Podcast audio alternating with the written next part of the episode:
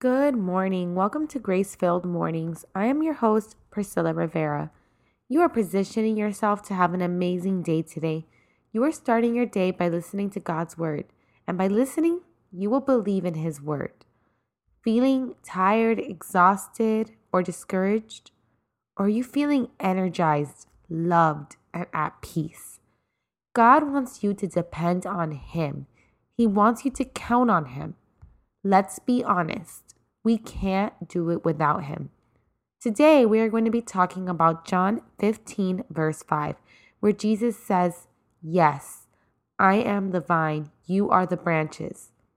Those who remain in me and I in them will produce much fruit. For apart from me, you can do nothing.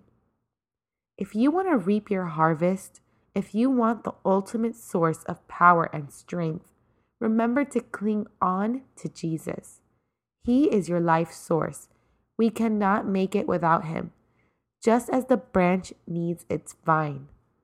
Humble yourself today.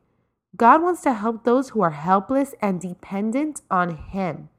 He helps those who look to Him as their only source to overcome any and every situation. Let's not count on ourselves. Let's count on Him.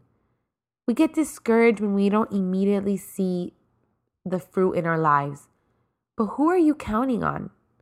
Today, I pray that we meditate on this verse and remember to depend solely on Jesus. John 15, verse 15 says, But if you remain in me and my words remain in you, you may ask for anything you want and it will be granted. Forget about every time you let yourself down. Let's look forward and keep our eyes on Jesus. Thank you, Lord, for this beautiful day. I invite anyone who has not previously accepted Christ as their Lord and Savior to say this simple prayer with me Lord, I confess with my mouth that Jesus is Lord, and I believe in my heart that you raised him from the dead. I make Jesus Christ the Lord and Savior of my life. In Jesus' name, amen. The Bible says that if you declare with your mouth that Jesus is Lord, you will be saved. This means eternal life in heaven.